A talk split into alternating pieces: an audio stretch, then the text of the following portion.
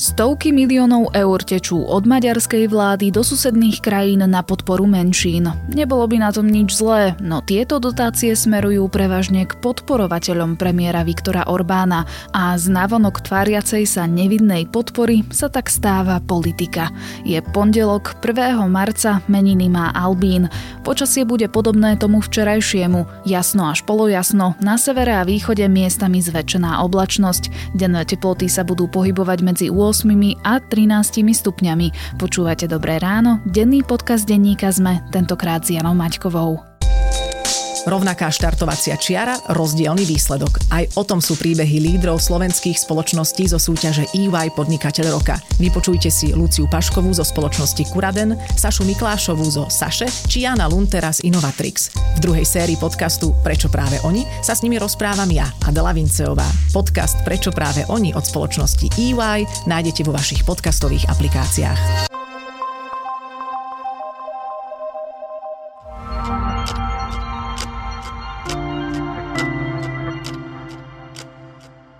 Pozrime sa na krátky prehľad správ.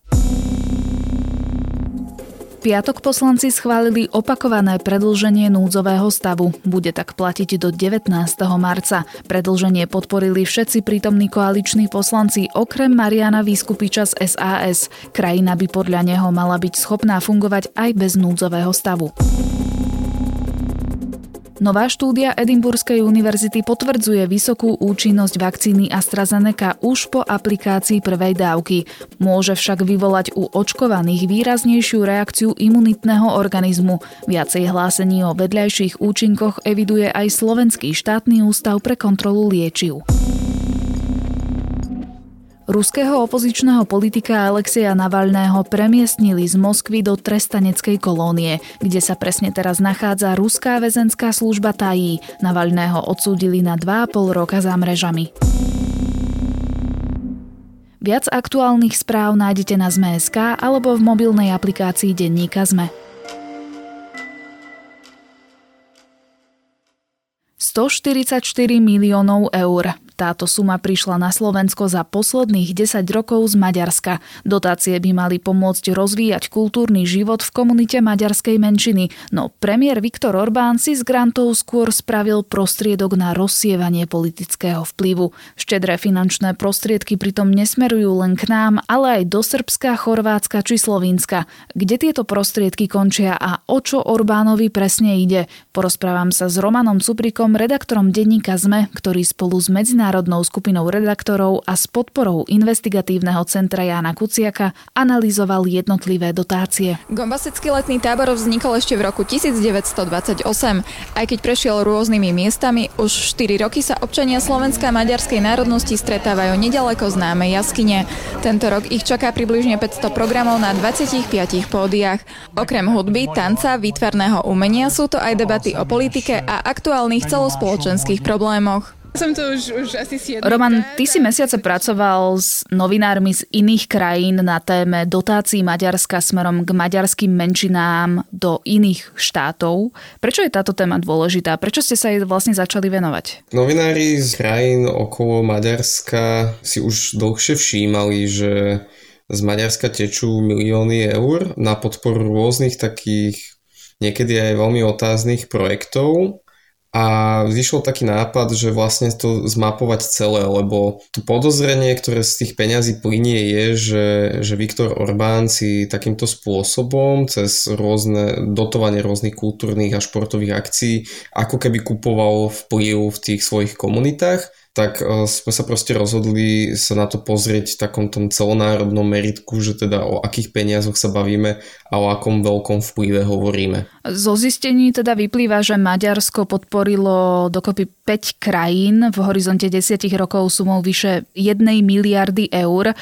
Keď sa pozrieme úzko len na Slovensko, každý rok tu prichádzajú najmä na juh krajiny desiatky miliónov eur zo strany maďarskej vlády. Napríklad v Lani sa takto k nám dostalo 25 miliónov eur. Čo sú to vlastne za peniaze? Áno, no to sme si všimli, že, že keď už spomínaš tých 25, že vždycky, keď je nejaký volebný rok, či už v Maďarsku alebo u nás na Slovensku, tak sa tá podpora zvýši na zhruba tých 25. Po iné roky je to trošku nižšie, ale vždy je to cez nejakých 10 miliónov eur. A tieto peniaze idú na široké spektrum aktivít. Nimi sa dotuje povedzme církev, kde sa hlási väčšinou etnickí Maďari na juhu. Z nich sa financujú športové aktivity napríklad vo futbale v Dunajskej strede, rôzne festivaly kultúrne, letné, ale aj také akadémie alebo také vzdelávacie projekty, takisto projekty na kultúru, hej, ktoré majú rozvíjať e, či už maďarskú hudbu, divadlo a tak ďalej a tak ďalej. Je toho veľké množstvo. Ale čo sú to vlastne za peniaze? Odkiaľ idú? Sú to peniaze maďarských daňových poplatníkov? Ide to z nejakého fondu, nadácie? Maďarská vláda má vytvorené také široké spektrum organizácií, ktoré podporujú Maďarov žijúcich v zahraničí.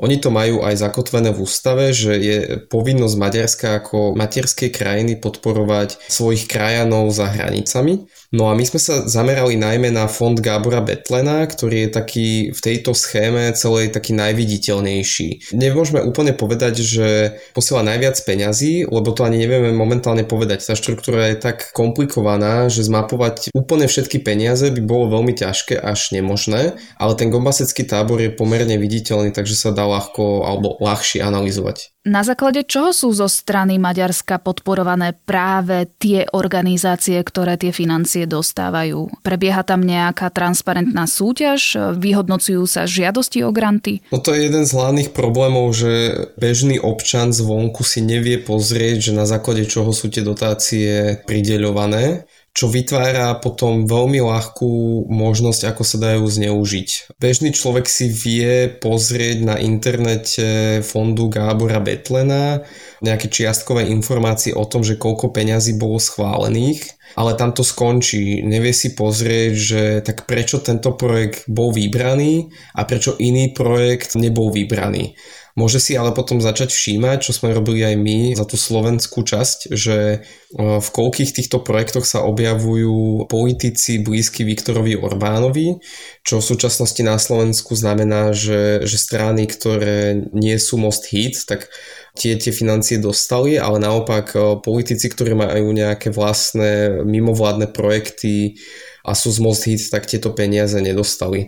A tiež by sa im teda potešili, takisto robia aj verejno prospešné veci, čiže je veľmi ťažké to kontrolovať a aj preto napríklad celý tento projekt trval viac ako pol roka, lebo viackrát sme sa zasekli na tom, že vlastne o akých peniazoch hovoríme, že ako ich ideme analyzovať. Napríklad sa ukázalo, že vo fonde je rozdiel medzi priznanými peniazmi, ktoré schválili a peniazmi, ktoré naozaj aj poslali a to takto akože transparentne jednoducho nevysvetľujú na svojej stránke. Na to sa prišlo proste až poctivou analýzou dát. Takisto sa potom ukázalo, že v niektorých prípadoch mohli byť tie vykázané sumy zdvojené, že prišiel len raz, ale v rôznych databázach si ich našlo dvakrát. Čiže toto nám robilo veľké problémy a veľmi to stiažuje takú tú kontrolu. Čiže e, ukázalo sa, že to financovanie nie je transparentné a veľmi pravdepodobne nie je ani férové. Pozrieme sa na tie konkrétne organizácie na Slovensku, ktoré dostávajú tieto dotácie. Ty si už spomenul Gombasecký tábor. To je čo? Kombasecký tábor je taká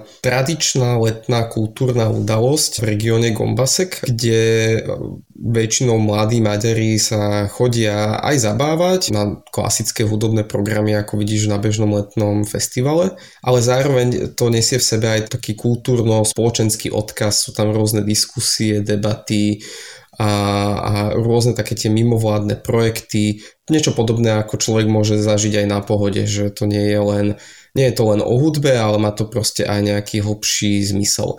No len čo nás na tom zaujalo je, že e, že sa tam objavujú často maďarskí politici. V posledných rokoch sa objavuje otázky, že prečo je tam tak e, veľa politikov povedzme zo spolupatričnosti a takisto tam chodí rečniť predstaviteľ maďarskej vlády, ktorá teda financuje tento tábor a hovorí tam o tom, že aké je dôležité zúčastniť sa volieb a že všimnite si, že ako aj peniaze z Maďarska pomohli vybudovať tento tábor a tak ďalej a tak ďalej. A vlastne takouto, povedzme, skrytou formou už propaguje toho Viktora Orbána. On si dáva pozor na to, aby nepovedal, že podporujte strany, ktoré dostávajú prachy od Orbána, hej, tak to natvrdo to nepovie, ale medzi tými riadkami sa to dá pomerne ľahko vyčítať. Peniaze tečú aj do futbalového klubu Dunajskej stredy.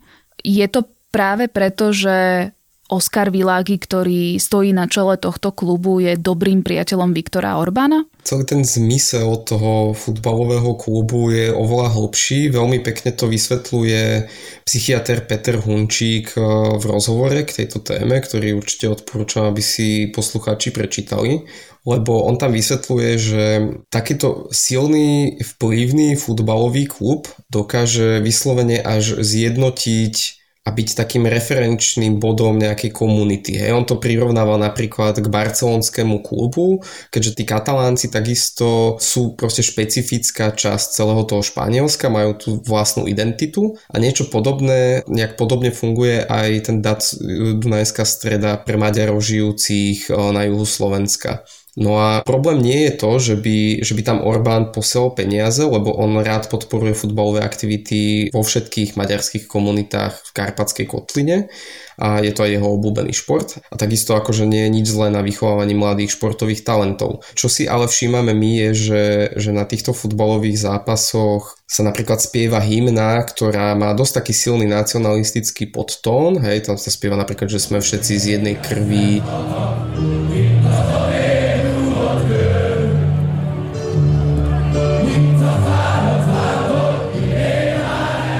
A nám Maďarom je ubližované a podobne, hej, že takto, takto bežne asi nejaká hymna futbalová neznie. A takisto sa tam napríklad diali také veci, že sa tam zbierali podpisy na, na vznik nejakej strany a podobne, čiže už, už sa do toho miešala politika. No a vlastne takýmto skrytým spôsobom vlastne vie Orbán cez tie svoje peniaze podporovať nejakú konkrétnu politickú stranu v zahraničí. Hoci e, napríklad slovenské zákony to zakazujú, hej, že, že slovenská strana nesmie kampaňovať za peniaze zo zahraničia. Ale toto je jeden zo spôsobov, ako sa to dá obísť. A v tvojom článku som zachytila aj informáciu, že niektoré z dotácií išli na podporu médií a teda podporu novín maďarskej menšiny na Slovensku. Áno, to, tomuto sa denník sme venoval už v roku 2017, keď sa to celé začalo diať. Vtedy sa objavila nadácia Pro Media, ktorá nemala samozrejme za sebou žiadnu históriu, žiadne skúsenosti a len si tak nejak požiadala o nejaký grant. No a z fondu alebo z nadácie Gábora Betlena jej došlo 1,5 milióna eur. Tak myslím si, že asi každé médium by potešilo, keby dostalo takéto veľké peniaze na rozbeh. Čo inak, keď si porovnáme, tak je to vyššia podpora ako zväz maďarských televíznych tvorcov za posledných 10 rokov dokopy. Hej. No a vlastne v tejto promédii e, pôsobili ľudia, ktorí nie sú nezávislí novinári, ale častokrát mali politickú minulosť. Napríklad šéfuje mu Attila Puškáš alebo Puskas, neviem, či to správne čítam, ktorý v minulosti bol pracovníkom tlačového odboru tejto strany. No a táto nadácia, ona má aj týždenník Maďar 7, alebo aj spravodajský portál MA7, to je vlastne e, dve odnože toho istého média. No a týmto médiám je vyčítané, že sa v nich deje Niečo podobné, čo vyčítame napríklad týždenníku Puls 7 dní, respektíve portálu Pulska, že pri Pulske je taká kritika, že keď sa nejaká negatívna správa týka Penty ako jej majiteľa, tak oni jej nevenujú až takú výraznú pozornosť, hej, alebo to schovajú niekde, že to není otváraková téma, hoci všetky ostatné médiá z toho otvárakovú tému urobia. No a tam sa deje niečo podobné v prípade Orbána, Fidesu alebo jemu spriaznených politických strán na Slovensku. No a takisto sa vlastne v tých diskusných debatách objavovali politici SMK, spolupatričnosti Maďarského fóra. To boli strany, ktoré chceli spolupracovať ešte pred voľbami v roku 2020, ale neobjavili sa tam diskutéry zo strany Most Hit. Tvárilo sa to ako, že sú tam zastupcovia viacerých strán, ale nebola tam zabezpečená tá pluralita názorov. Čiže takéto, takéto povedal by som, že štandardné obchádzanie tej dobrej poctivej novinárčiny sa tam deje podľa kritikov pomerne bežne. Prečo Most Hit bol vylúčovaný z týchto diskusí? No, Bela Bugár, ak donedávna šéf Mosta Hit, je proste akýmsi kritikom aj tej Orbánovej vlády. Kritizuje napríklad to, že sa tam oslabujú rôzne demokratické inštitúcie a procesy, že Orbán tam likviduje médiá a podobne. A celkovo mu tak prekáža ten jeho autoritatívny štýl vládnutia. Na čo potom Orbán zareagoval s takými hláškami, že, že Most Heat, že to je taká trieska pod nechtom a nejakí rôzni zradcovia a podobne, že to teda není strana, ktorá by naozaj reprezentovala záujmy Maďarov na Slovensku. Čiže dá sa povedať, že vlastne tieto dve strany sú v konflikte a Orbán namiesto toho radšej teda podporí iné strany, ktoré tu vznikajú. Ukázalo sa ale, že aj napriek tým peniazom, ktoré dostali, tak tie strany tým, že sa nevedia zjednotiť, tak zatiaľ tu nie je nejaká silná strana úplne zjavne očividne podporovaná Orbánom, pri ktorej by sa mohlo zdať, že by sa mohla dostať do parlamentu. Zatiaľ to tak nevyzerá, ale teda ešte uvidíme, že ako sa to bude vyvíjať tie najbližšie 3 roky k tým ďalším parlamentným voľbám. My už sme to spomenuli na začiatku, Slovensko nie je jediná krajina, ktorá takéto dotácie dostáva. Kde všade tečú Orbánové peniaze a je tá štruktúra podpory podobná ako u nás? Tak každá krajina má trochu tie svoje špecifika. Tie peniaze tečú napríklad najmä do maďarskej komunity v Rumunsku a takisto do Slovinska, Chorvátska, Srbska. No všetky tie krajiny, všetky tie redakcie, s ktorými sme spolupracovali, tak v tých svojich článkoch píšu, že ten výber tých projektov je veľmi netransparentný. Veľmi ťažko sa dá určiť, že na základe základe čoho si vybrali tie konkrétne projekty, ktoré podporia, ale čo majú všetci spoločné je, že sú to nejakým spôsobom podporovatelia politiky Viktora Orbána. Čiže môžeme povedať, že, že Orbán cez fond Gábora Betlena podporuje svojich kamarátov, sebeblízkych politikov, sebeblízkych ľudí, ktorí vlastne potom šíria tie jeho myšlienky medzi svojimi v tej svojej komunite. Tie rozdiely sú napríklad také, že v niektorých krajinách funguje dvojité občianstvo a tým pádom sa tí občania môžu zúčastňovať volieb v Maďarsku.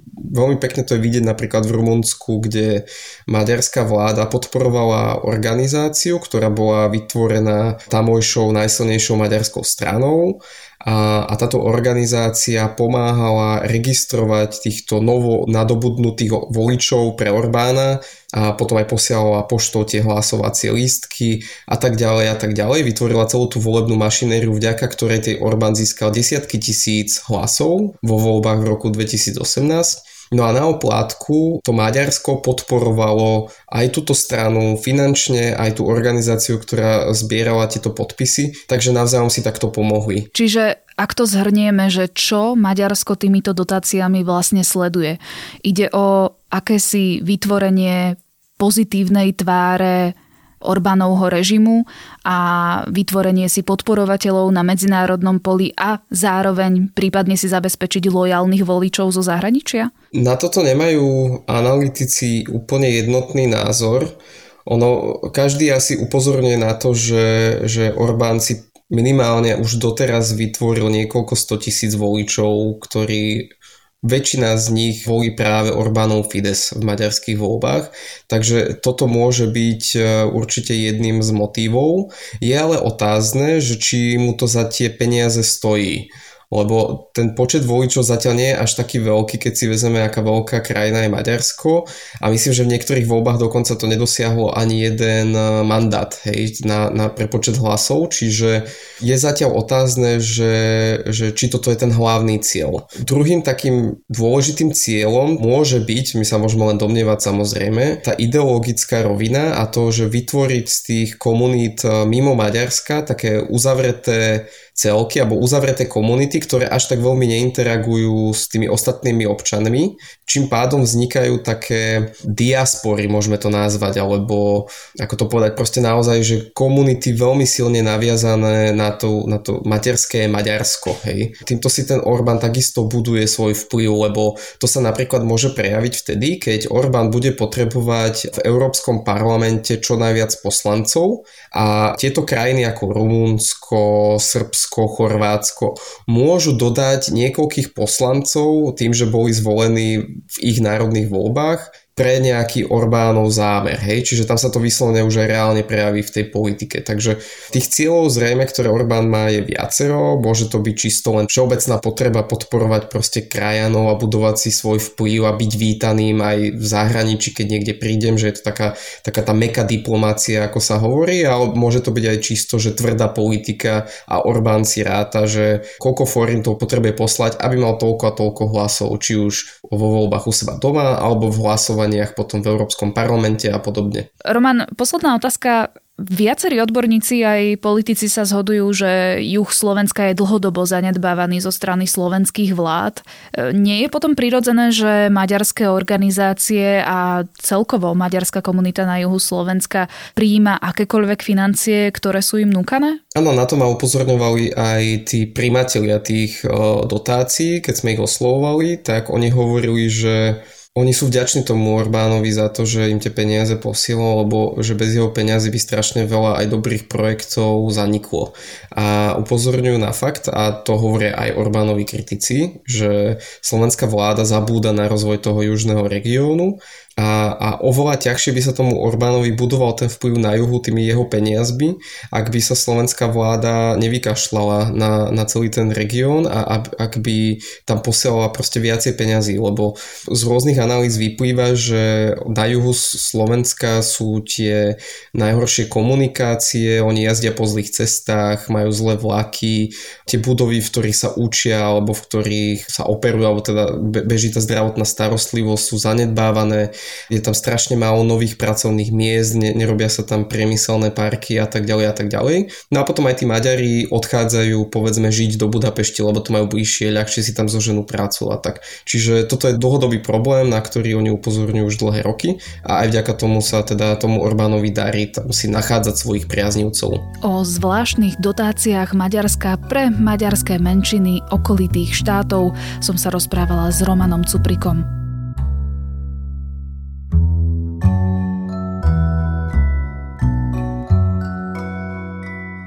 Fanúšikovia elektronickej hudby určite zachytili, že sa minulý týždeň po 28 rokoch rozpadlo francúzske duo Daft Punk.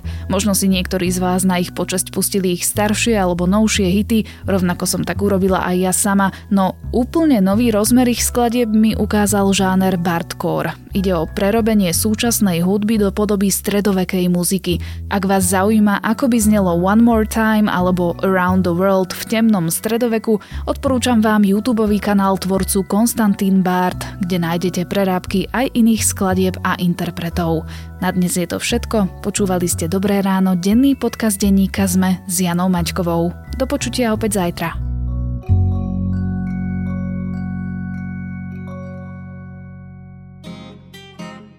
Viete, čo je to piatoček? Ja vôbec, ja akože absolútne vôbec, hej. Skutočne? Nie. Piatoček je satirický podcast nie len o politike. Klamstva, klamstva a klamstva. Kristýna, Viktor a Adam vás v ňom každý týždeň prevedú tým najbizarnejším, čo sa stalo na Slovensku aj vo svete. V každom dieli vyberú aj tragéda týždňa a na záver sa možno aj trochu opustia. Čože? Piatoček vychádza prekvapivo každý piatok. Vždy vo výplatný termín júnovi, júlový, to znamená vo výplatnom termíne za kalendárny mesiac mája. Nájdete ho vo všetkých podcastových aplikáciách. A je, je. Poskávame vás všade. Viete čo, urobím to tak, že